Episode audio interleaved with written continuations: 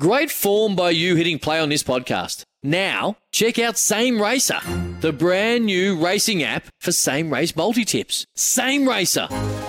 Download from the App Store and Google Play. Powered by Bluebet. Gamble responsibly. Call 1 800 858 858. Thorpe is coming in. Gold and a world record. Ian Thorpe. The birth of a legend. 458 is the total, out of which Bradman has made 309 not out. It's a world's record.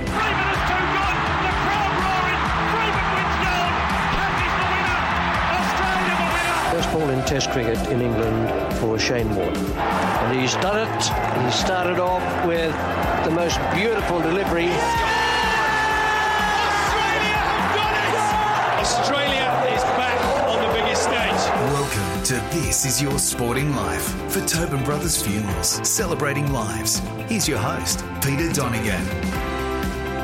And it's great to have you with us for another edition of This Is Your Sporting Life the Tobin Brothers Funeral, celebrating lives on this International Women's Day and the day of the T20 World Cup final. My guest today, appropriately, is the best female cricketer Australia has ever produced, Belinda Clark. Belinda, welcome. Thanks for having me. An appropriate day for you to be here. Thank you. Yeah, it's um, always a great celebration, International Women's Day, and with such a great event on today, we're re- look, really looking forward to it. And of course, the fact that Australia is in the final is an added bonus. Absolutely, and we've been um, really had our fingers crossed the whole time that that would be the case, and it's just going to be terrific to see them apply their trade out on the MCG um, later today. It's going to be a magnificent occasion, a great celebration of women's sport in general. Yeah, it's going to be um, it's going to be a great opportunity for um, Melburnians and people are going to fly into state as well. But um, great number of tickets sold, and um, obviously Melbourne's a, a, a sporting capital of Australia. Like, likes to um, turn up and watch um, games of, of cricket in particular at the MCG. So we're really got our fingers crossed for the um, to break the record. Did you think you'd ever see this day come in the days when you were just in the formative years and you were playing in front of family and friends? I did. I look. I thought. Um, I remember speaking with um, on a panel with Kate Palmer about twenty years ago, and she was the CEO of Netball Australia at that point. And um, I was explaining to the to the group we were talking to that one day um, cricket will really be challenging um, netball is a sport of choice for, for young girls. And she sort of looked at me sideways and thought, "Yeah, are you serious?" And I said, "Yeah, I am. I think um, this is a great game for girls to play, and, uh, and I think we're seeing the uh, the fruits of that labour over a long period of time." In lots of ways, it's come reasonably quickly. The, the steps were gradual for a while, but then there's been a few big steps in recent years. Absolutely, and I think um, the advent of T20 cricket has really allowed the women's game to take centre stage at, at certain periods of time. And the WBBL's been around five years now. We've had two sellout finals. We've had a lot more cricket on um, commercial television because of the, the T20 format. And I think bit by bit, uh, Australians have just got used to it, and, and around the world, that uh, this is now a, a game that people are willing to come and watch. And of course, the great thing about it is that young girls now have role models they can aspire to be like. Yeah, absolutely. So when I was growing up, it was um, you know it was Steve Waugh or Alan Border or Greg Chappell um, and, and a, a, batch of tennis, uh, female tennis stars because the female tennis stars were really the only ones we were seeing on on television. Um, and any male uh, dominated sports, it was just the males that you would see. So they they were your heroes, and, and I'm sure a lot of young girls still have um, male players as heroes, but they've got a choice now. They can they can support Meg Lanning, uh, and they can follow um, Alex Carey at the same time, and, and that's just wonderful.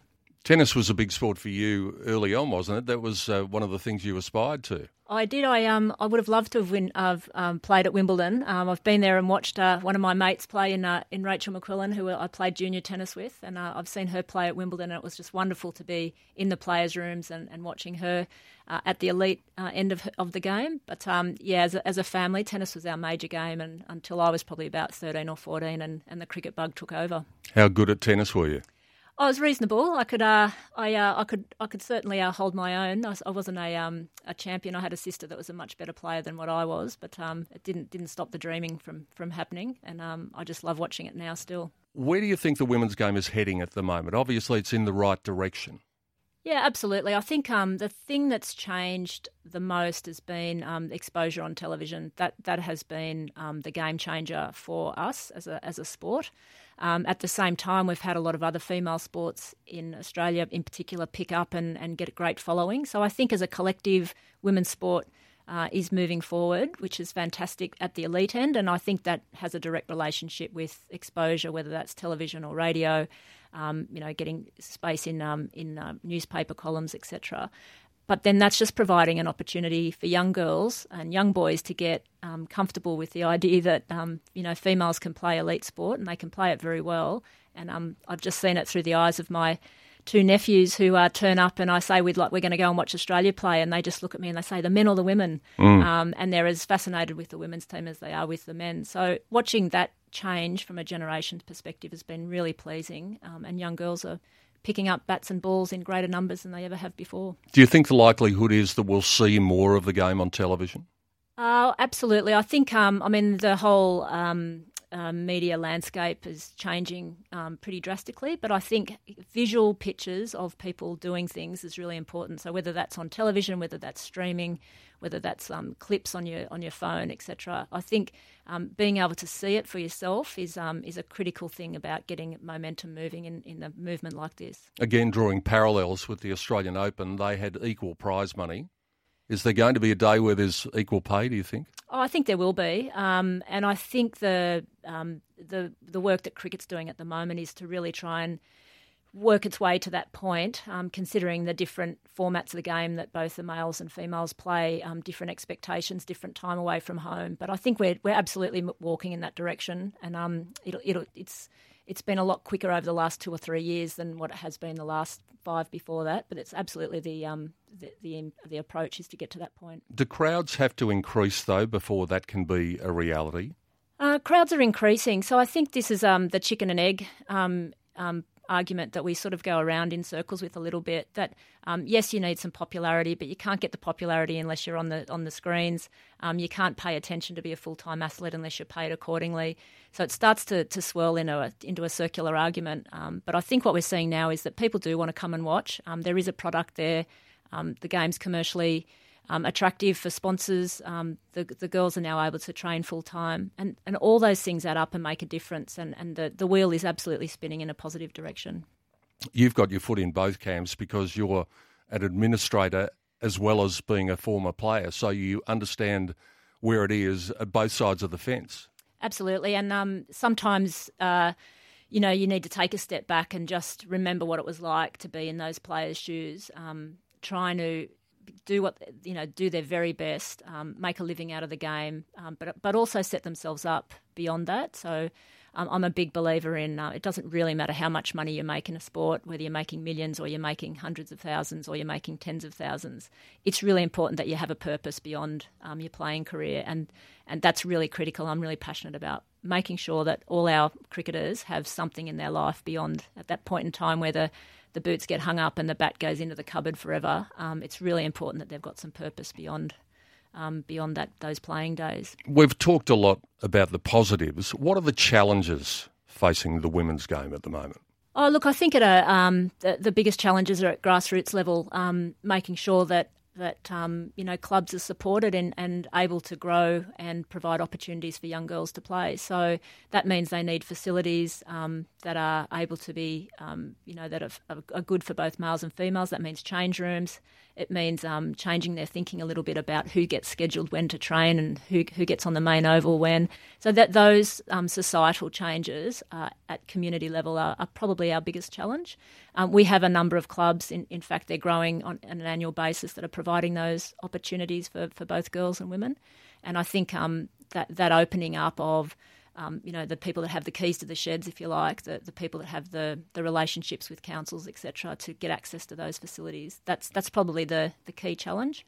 Um, and then beyond that, um, just bringing the, the women's game from a professional setting up, up to speed, making sure that they've got physios, they've got strength and conditioners, they've got psychologists, and that you don't service the men first and then worry about the women second. You actually should be servicing both teams, both at a state level, BBL level, and Australian level, to the same to the same level. You talked about a very important point there, though the, the change facilities, um, because that's always been the bugbear, hasn't it? That it's always been very male oriented, and you had to adapt to that. But the day is now coming where there has to be separate facilities, and it seems we're going down that path. Yeah, they just have to be um, open and welcoming. So um, a lot of our sporting facilities were built, you know, back in the 50s, 60s, um, and and they've been built primarily at that point. The people playing sport on fields, um, whether it's soccer, rugby league, AFL, or cricket, primarily they were men. So that means the the buildings have been designed with that in mind. And um, there now needs to be some work done to make sure that those places are welcoming um, for, for females as well. What were the facilities like when you just started out? Well, I played in a um, an under under sixteen boys team in uh, in my hometown, which was Newcastle.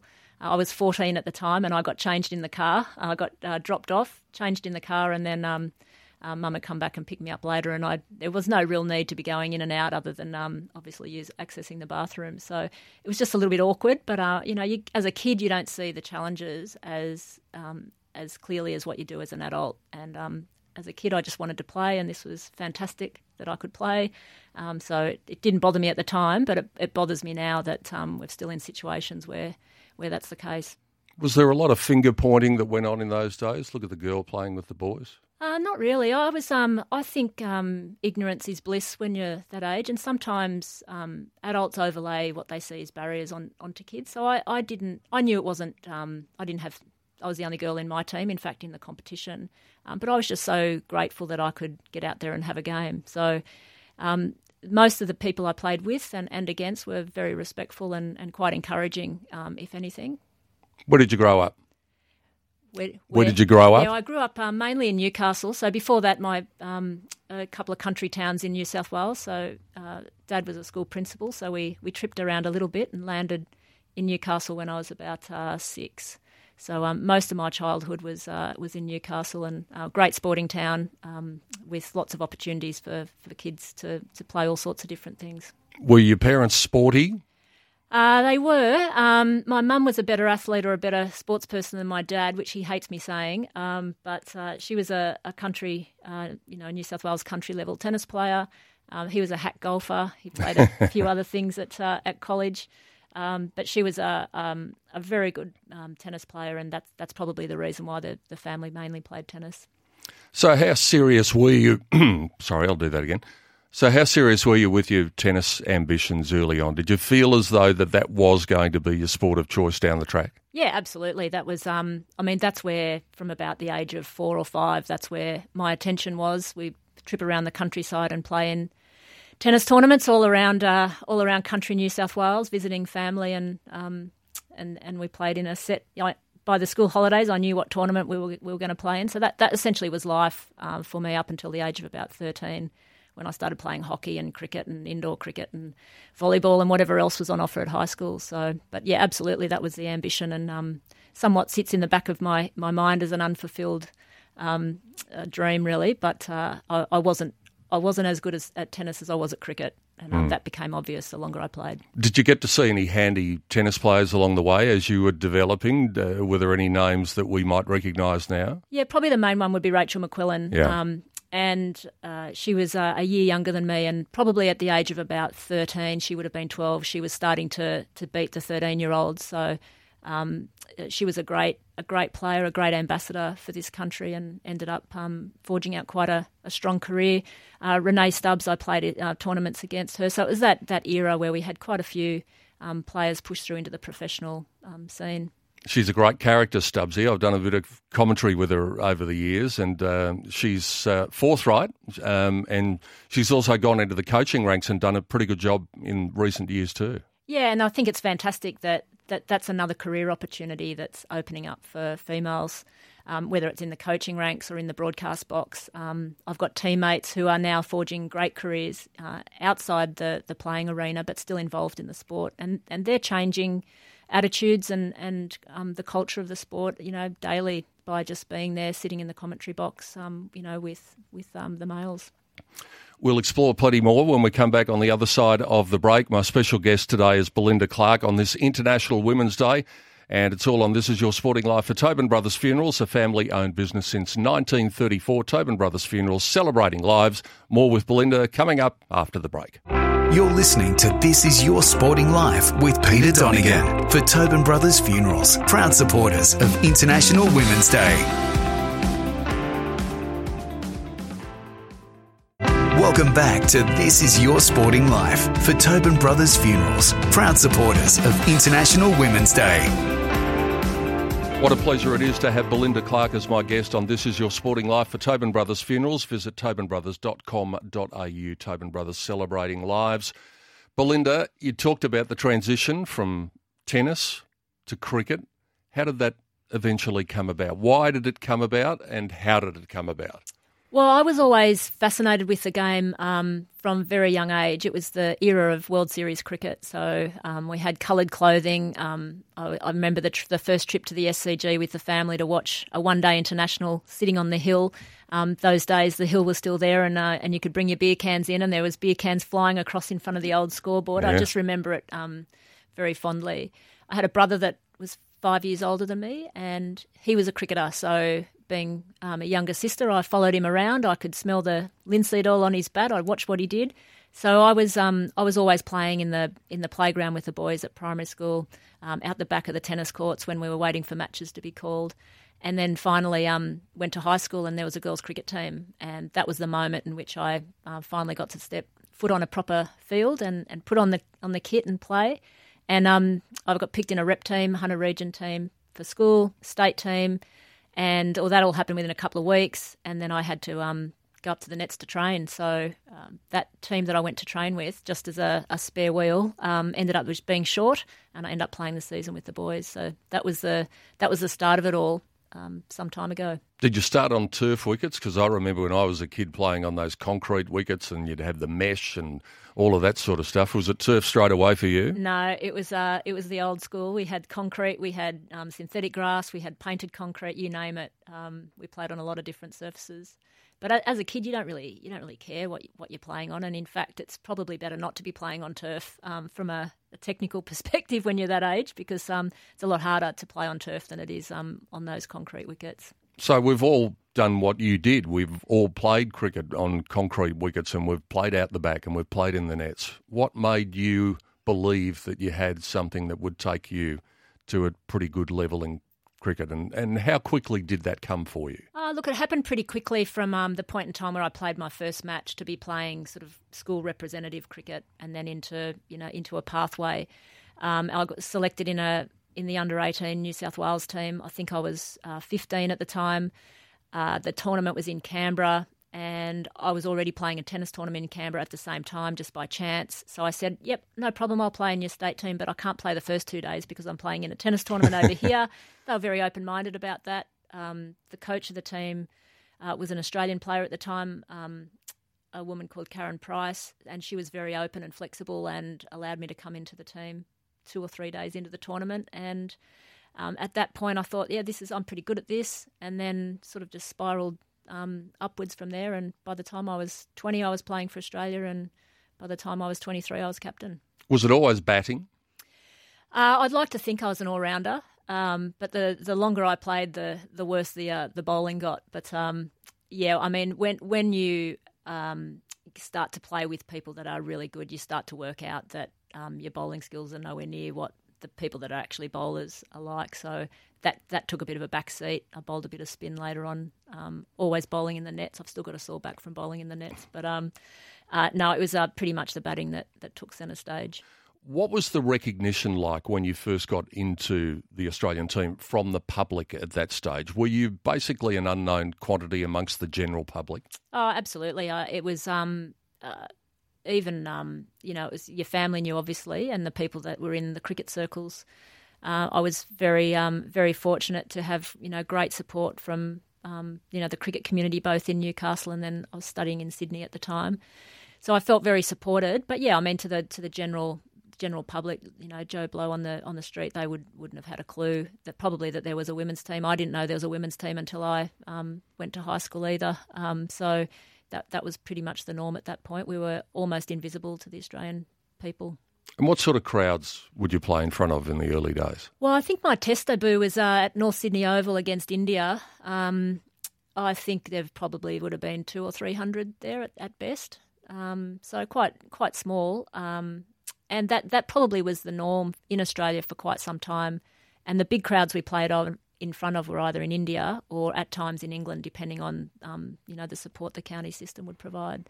So that was very very normal for Australia to have quite small crowds relative to India and England. I know that you're wearing the national colours, but is it hard to get motivated when you're only playing in front of that many people? When you see the crowds that the men are getting, the comparisons are inevitable. Is it tough to motivate yourself, or is it the fact that you're wearing the national colours that does that? No, look, I think um, it, it was never difficult, and I think, um, I mean, even playing a game of club cricket, you know, that's you know two, two, two people and a dog watching that, and I found often, um, you know, the expectations on myself and on the team that I was playing for that um, they wouldn't change a lot. So yeah, there was a bit more fanfare around a state match and an Australian match. But at the end of the day, um, my expectations on myself were that I played, you know, to the best of my ability every every single time I played. So they that didn't really change a lot. Um, it did make a difference in front of a big crowd, not from an expectations perspective, but just from an, an, a nervousness of like, oh my god. So in in a World Cup final in 1997, we had mm. you know 70 or 80,000 men. They didn't count them through the gate, but there was a lot of people there, and um, that just added a layer of nervousness that it took a while to, to be able to block that out. That was at Eden Gardens. Yeah, it's a day I'll I'll never forget. But um, yeah, fascinating opportunity and an experience to to be in a country like India um, with that many people um, playing a game against New Zealand. Uh, which goes to show you can get a lot of people there, even if um, you know if if the home country is not playing in the final. Well, tell us about that experience, and tell us about your nerves playing in front of that many people. Well, we were we got word the day before the match, so we had a, our last training session um, on the field uh, in the afternoon, and we got word that the BCCI or the Women's Cricket Association, as it was then, had done a lot of work to get people to come to the ground. So there was a bit of a chatter as we were doing the lap of the oval as our obligatory warm up lap um, about what was going to happen tomorrow and we might get people. And, and Karen Rolton in particular, who was um, ended up being um, one of the stars of the team. She was she was uh, quite young at this point, and uh, she was so excited that she was going to play in front of a big crowd. And I think everyone else was just ignoring it. Yeah, we've heard chatter before. We, we're not going to believe it until they turn up. But she was really excited about um, playing in front of a big crowd. And then the following day, uh, we turned up to the ground, and, and just bit by bit, the ground started to fill. And by the time we were sort of halfway through our batting innings, um, this thing was pumping. So very high pitched noise in the in the crowd. It was young girls and it was women primarily, and you could really notice the high pitch of the of the um, of the crowd, and and they were just going bananas for basically that point right through to the end. Um, and it was just an amazing. Um, it was a nerve wracking day because we uh, we batted second, um, and it was a bit of a nerve wracking chase, but uh, we got there. I can remember standing uh, in the change room with the coach. Neither of us could actually watch the game live. We were watching it on the television in the change room, um, you know, watching the last couple of runs get ticked off, and just a, a feeling of great relief uh, once we won that tournament. Just imagine what it's like for Virat Kohli when he's at home.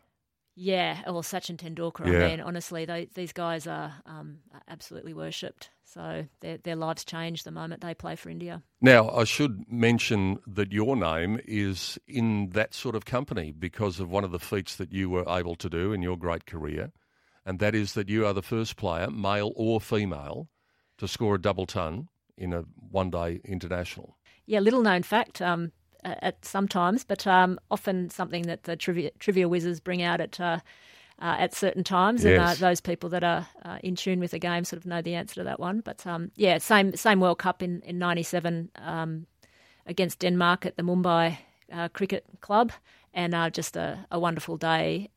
that essentially was early on in the tournament, and I was simply trying to bat for the for the 50 overs. That was my objective of the day, and um, got going sort of midway through, and and ended up with over 200, which is great. What's it like being in that space? Uh, did you give many chances throughout the innings? No, I didn't give any chances, but I wasn't hitting the ball very well for you know the first 10 or 15 overs. Um, different conditions, the ball wasn't quite coming onto the bat well. Um, so there's a lot of running. Um, I've looked at the scorecard since, and there was a lot of ones, uh, ones and twos run early in, and before I sort of started to get the hang of it, and the fours and sixes came came much later. Am I right in saying there was one six? Probably, yeah, yeah, yeah. The grounds, the grounds would have been bigger than what they are, what they are now, and um, I was uh, probably more likely to be hitting fours and sixes. Did you feel as though, when you're in the middle of that innings, that you're in that space that all sports people desire to be, uh, that that mythical zone that they talk about? Uh, yeah, the back end of it, I, I definitely was, um, and there's a, probably three, four, five innings where um, I, that I can remember entering that point where you have no concern about the past or the future. And that's a really hard place to keep yourself in for any length of time. So you you fla- fail, um, you know, flail in and out of it through an innings. But when you're playing really well, you can keep yourself in that in that phase for um, significant amounts of time, and that's really when you start to get into the flow of not worrying about what the scoreboard says, not worrying about what the opposition's doing. You don't care where the fielders are, and it just all starts to happen for you. Nothing the other person can do, the opposition can do, can stop you. You were the first to do it, but since then that score has been eclipsed. Were you dirty when it got eclipsed? Well, um, uh, Amelia Kerr, uh, she got it uh, playing in um, in Ireland, I think, and um, I I rang um, I rang the team manager when she did it, who was um, who is a, a person that I'd played against in New Zealand, Catherine Campbell, and uh, I rang her and said, "Oh, can you can you give me Amelia's number?" So I, I since then went on to text Amelia to say, "Well done." But I, look, I think those types of things are great because it brings it brings the past and the present together um, with a comparative point. In this in this instance, um, a score, and I think that's great for the the current players to, to realise what had happened in the past, and for the past players to realise uh, that the game continues to move forward, and, and there's stuff to celebrate there too it's obviously a special place in the game when you can do something like that. Yeah, it's nice. And I've got um, the team I played in, I was really lucky to play at a time when we had some absolutely amazing players. And there's a number of moments through that period, 10 year period, where people did things for the first time. And now, as we're historically, we, we roll over those dates, they, they'll get put up on, on social media that, you know, this is the day that Lisa Keightley became the first woman to score 100 at Lords.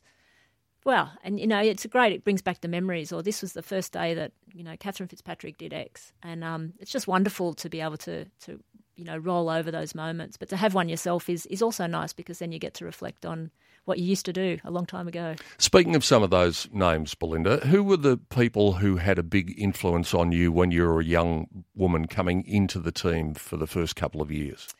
Uh, Christina Matthews was the Australian wicketkeeper at the time but she was also working in um, the administration as the coaching and development manager. And so she was organising all the youth camps and she was organising the youth tours, and um, so she was influential because she was pushing she was pushing the game forward um, from a development perspective, from a pathway perspective. And she was my club captain. And I moved to Sydney to study um, physiotherapy at the age of eighteen, finished school, and she she became my training partner. So she was absolutely influential and, and still is today as um, CEO of the WACA. So she's probably the main one. Um, the captain at the time was uh, Lyn Larsen. She was captain of New South Wales. Um, she was from, from the Lismore area, so a country girl, um, very quietly spoken, but super tactically. And um, I was had I was the beneficiary of sitting in teams, watching her apply her trade on the field tactically when I played against her. You just did not know where you were going to score a run. And she was so clever at um, being able to, to manage a game of cricket. So they're probably the two that stand out. A lot of my guests talk about the great teams that they've played in. They talk about reunions and getting together with the uh, old teammates. Do you do that? We had a great reunion um, in 2017 before the Australian team went to play in the last 50 over World Cup, which they um, disappointingly um, finished third. And uh, Cricket Australia got together all of the women's teams that had been successful at World Cups from the beginning of World Cups, which was in 1973. The women started playing World Cups. That was a, a Jennings led team, um, all the way to today. And to be able to celebrate um, and receive um, a medal because a lot of the people before us weren't, you know, the organisation. You, you, played in a World Cup final, you didn't get anything. So the organisation gave everyone um, a medal um, from the ICC recognising um, their victory. And that was an amazing night because that really did span the generations and it gave you a sense of um, all of what's gone before you and all what's gone in front of you. So that, that's probably the major major reunion that I remember. Is there one particular story that was told in that reunion that you can share with us that really stands out? The, the first team, the first World Cup team um, in 1973, they they had it tough, and you know, I mean, everyone paid their own way right up until halfway through my career. So, you know, some of their some of their efforts to fundraise. Um, some of the funny things that, that you know happens when they're trying to raise raise funds and you know talk to their employers about I've got to go I've got to go away for a little while. How long are you going to go away for? Well a couple of weeks. What are you doing? I'm playing cricket. What? So mm. just just that whole um, you know the way that's described through through their eyes is um, quite amusing. I might talk to you about the money side of things when we come back on the other side of the break. Belinda Clark is my guest on This Is Your Sporting Life for Tobin Brothers Funerals, celebrating lives. A family owned business since 1934. TobinBrothers.com.au to find out some more. Plenty more with Belinda Clark on the other side of the break. You're listening to This Is Your Sporting Life with Peter Donegan for Tobin Brothers Funerals, proud supporters of International Women's Day. Welcome back to This Is Your Sporting Life for Tobin Brothers Funerals, proud supporters of International Women's Day. Hope you're enjoying the chat with Belinda Clark on This Is Your Sporting Life for Tobin Brothers Funerals, celebrating lives. Now, we touched on the filthy subject of money uh, before the break. What was, if I can ask you, what was the biggest contract that you were on in your time?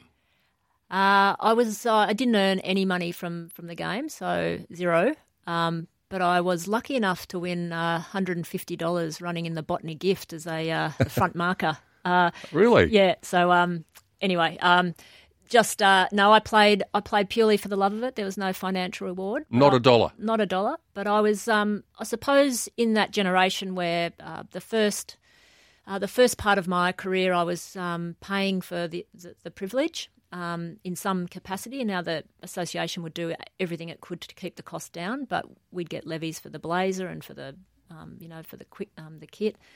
Uh, and then from 98 onwards, which is when the CommBank became a sponsor of the Australian women's team, um, from that point forward, um, the invoices disappeared and it was and it was essentially just um, taking time off work, often leave without pay, but you weren't getting a bill at the end of it. So we thought that was great. Um, whereas the players now obviously are, um, are now earning money uh, as well, which is even better.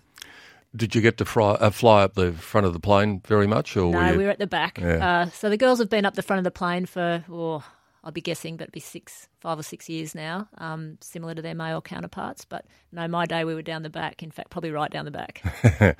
it does make a difference um, for the the athletes now uh, to be able to hit the ground running because that's what you've got to do as a professional sports person.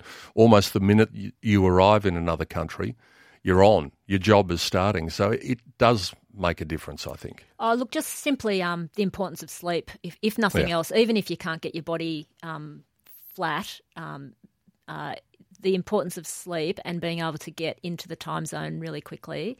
And you know what it's like when you have a couple of days where you don't sleep well to then be expected to be performing at your best. So that the the ability to sort of you know sleep on a plane, lie down, and, and that that's actually the the major benefit of being able to fly at the pointy end. Well, We've spoken about the World Cup um, and that famous game in India, 2001 World Cup. You had a great personal day. I think it was 91, one of your great innings, but it didn't end well for the team. No, we lost by uh, four runs, and it's probably the the thing when people say, you know, what do you think of World Cups? I think of you know two victories, and then I think, oh, and that one that got away, and that was the one that got away. That um, would have been really nice to to get those four extra runs, but they outplayed us on the day. Um, they had a home crowd behind them, and uh, New Zealand were just a little bit too good for us, and we we couldn't um, we couldn't overcome them. Is it something that sits in your guts for a while? Oh, absolutely, and um, I mean, this is the the downside of social media that every day that that pops around as well. They've I've got all those New Zealand people that you've connect, connected with or stay connected with, and they're um they're very excited about the fact that they won the World Cup that day, and they they remember that fondly. And um, each time I read one of those, I I uh, just the a little tear comes to the eye. Funny that rivalry in cricket between Australia and New Zealand. I wonder how that all got underway. Oh, I don't know. I don't know, but I'm uh, good mates with Mr. Chappell as well. So, uh, yes. Um, yeah, it's uh, look. I think um, it is it is an amazing rivalry considering um, the size of New Zealand and the size of Australia and the level of competition we have between the two nations um, in this sport is phenomenal. Can I just ask you something that's just popped into my head while we're talking about the New Zealand team and, and the men's team? In recent times, they've been seen as a different team in that they are probably regarded as the greatest sports people uh, in cricket, the- way that they behave. And, and that's something that the Australian team was not known for for a long time.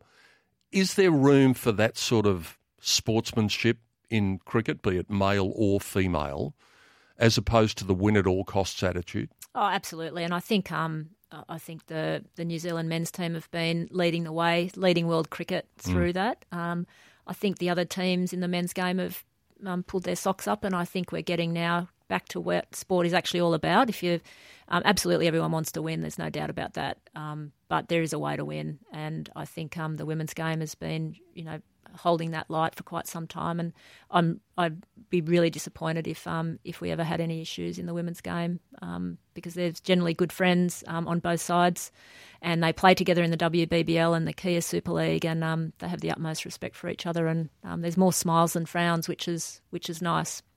Back to World Cup, so one wasn't good. Four years later was okay though.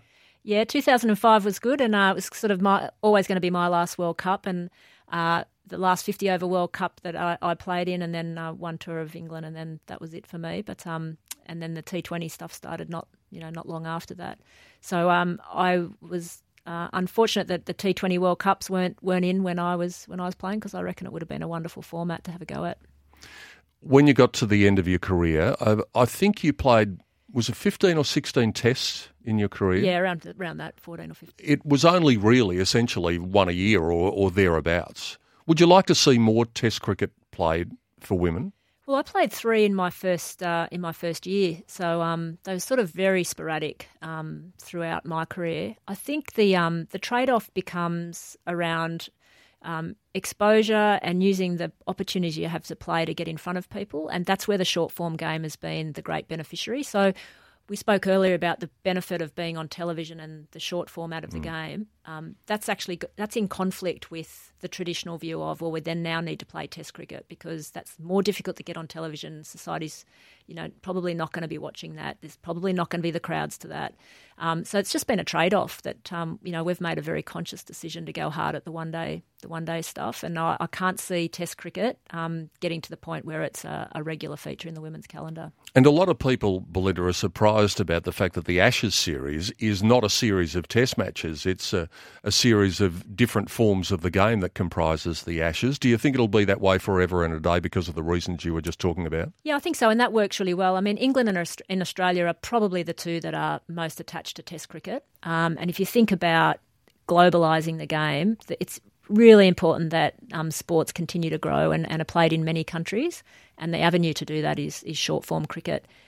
In doing that, you need to recognise the history between Australia and England. And, you know, we played our first test in 34 35 at the Gabba between Australian women and, and English women. And we don't want to lose that history. Um, but I think the way forward is, is the shorter formats. 34 35. There wouldn't have been much rivalry going on at that stage between Australia and England, would there? No, and uh, and look, there's quite um, I mean, there's quite big um, big crowds who come through the depression and, and hmm. those those years as well to watch the likes of Betty Wilson. So um, you know, we had sort of uh, humble beginnings, and then we sort of had a bit of a um, a renaissance in the, in that middle period um, around that time of the depression, and then it sort of dripped, dropped off again, and now we're sort of coming back. Um, the crowd crowd support and people's knowing um, who the players are. We're just about out of time, but we'll take our final break and then I'll come back and talk about your administrative role in cricket, which is something that you actually had while you were still playing at one stage, and plenty of other things to finally close out our chat with Belinda Clark on This Is Your Sporting Life for Tobin Brothers Funeral celebrating lives. Visit tobinbrothers.com.au. You're listening to This Is Your Sporting Life with Peter Donegan for Tobin Brothers Funerals, proud supporters of International Women's Day. Welcome back to This Is Your Sporting Life for Tobin Brothers Funerals, proud supporters of International Women's Day. Our final segment with Belinda Clark on This Is Your Sporting Life for Tobin Brothers Funerals, celebrating lives. Now, we've talked about your playing days. Administration wise, you were an administrator actually while you were playing, weren't you? I was. So I was um, I was working in the development department at Cricket New South Wales. Um, found it a lot easier to manage my cricket career through working in cricket than being a physio, which is what I'd trained to be.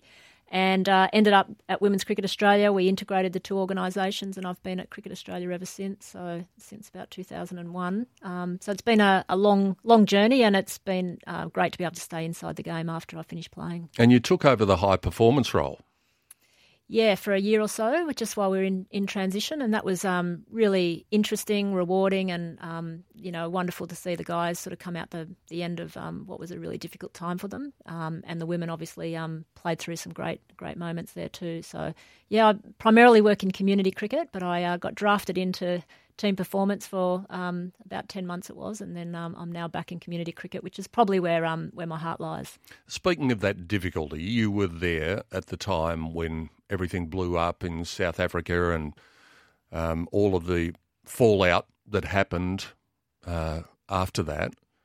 Do you think that the game of cricket in Australia is out the other side of the tunnel now, or are there still some scars from what's happened? No, look, I think um, uh, it, we're definitely out the other side of the, the, tunnel. I think the players have done an amazing job um, under Justin Langer to um, find um, the learnings from that and then put them in place. So he's um, he's very clear on what his what his vision and values are, and I think the team is being um, led superbly by Tim Paine and, and Aaron Finch. And I think um, absolutely they're they're looking forward. They've they've dealt with what they needed to deal with, and they've taken the lessons. And I can't see them going back um, to, to those days. So um, all all guns firing at the moment. You mentioned physiotherapy. You've got a few qualifications, haven't you? Did you go to Harvard at one stage? Yeah, I had the, the um, great opportunity to spend a couple of months at Harvard and um, go to their business school, which was um, amazing. I met some amazing people there. But um, yeah, I love learning. I love um, being able to be challenged and learn new stuff. And uh, that was just uh, one of those moments. It was almost like just being thrown in a in a hot pot of of um, you know great people, great learning opportunities, and I um, I swam for a little while. I drowned a little bit, and I came out the other side. Too smart to be a professional sports person, aren't you? Uh, no, not at all. Um, I, I, just love it. So it's uh, it's a great opportunity for me. Uh, just in closing, where's your favourite ground? The favourite ground that you've played at anywhere in the world? I have to say the SCG because as a child, um, I just watched so much cricket, um, cricket there, and I loved playing there. I played a bit there for New South Wales and, and for Australia. So of all the grounds I've played on, that's the one that feels like home. Um, the most exciting was probably the day I played at Lords. Um, I'll never forget that. Mm. And uh, a question without notice: cricket is famous for sledging and there are some magnificent sledges, and most of them have been very humorous over the years, and there there are great stories. Can you think of one particular sledge that almost brought a chuckle to you when you were out on the field? Well, we had um, uh, I mean the the game is is um, you know, it's important that people are respectful um, when they're playing playing the game. Um, the one thing I do remember that did make me laugh was um, we played against England, and there was a, a, number three batter for them was a girl called Barbara Daniels, and uh, w- when she got out, we would say bye bye Barbara, bye bye, and it was just a bit of a team team thing, and um, one of the uh, one of the players dropped a, a, a, lolly that had bye bye on it onto the batting crease as she came out to, to bat to take centre one day, and we thought it was hilarious. She didn't think it was funny, but uh, we thought it was hilarious that uh, that she had to move this thing um, off to, to take centre. But that that was probably the funniest thing that I'd that I'd seen um, on the on the field. And just in closing, on this International Women's Day, for someone who blazed a trail for a lot of young girls and was an inspiration for a lot of young girls, what would your message be to any youngsters coming up through the ranks who have stars in their eyes in a sporting sense? Oh, probably just to you know make sure you you surround yourself with people that are supportive and um, just go for it. There's um, often your own your own boundaries or your own um, barriers are, are, greater than what other people put in front of you. So leave them behind and just have a have a go. You have been an inspiration. It's been a brilliant sporting life, and you have inspired countless young females to go on and, and play the game that they love. Congratulations on a brilliant career and enjoy the World Cup today. Thank you very much. Belinda Clark joining us on This Is Your Sporting Life for Tobin Brothers Funeral, celebrating lives. Hope you enjoyed the chat. We'll be here same time next week. Don't forget, if you want to find out some more, visit tobinbrothers.com.au. We'll see you for another edition of the program next week. Want to witness the world's biggest football game? Head to iCanWin.com.au, predict Australia's score with a crystal ball, and it could be you and a friend at the FIFA World Cup Qatar 2022 semi finals, all thanks to McDonald's. Maccas, together and loving it. TNCs apply.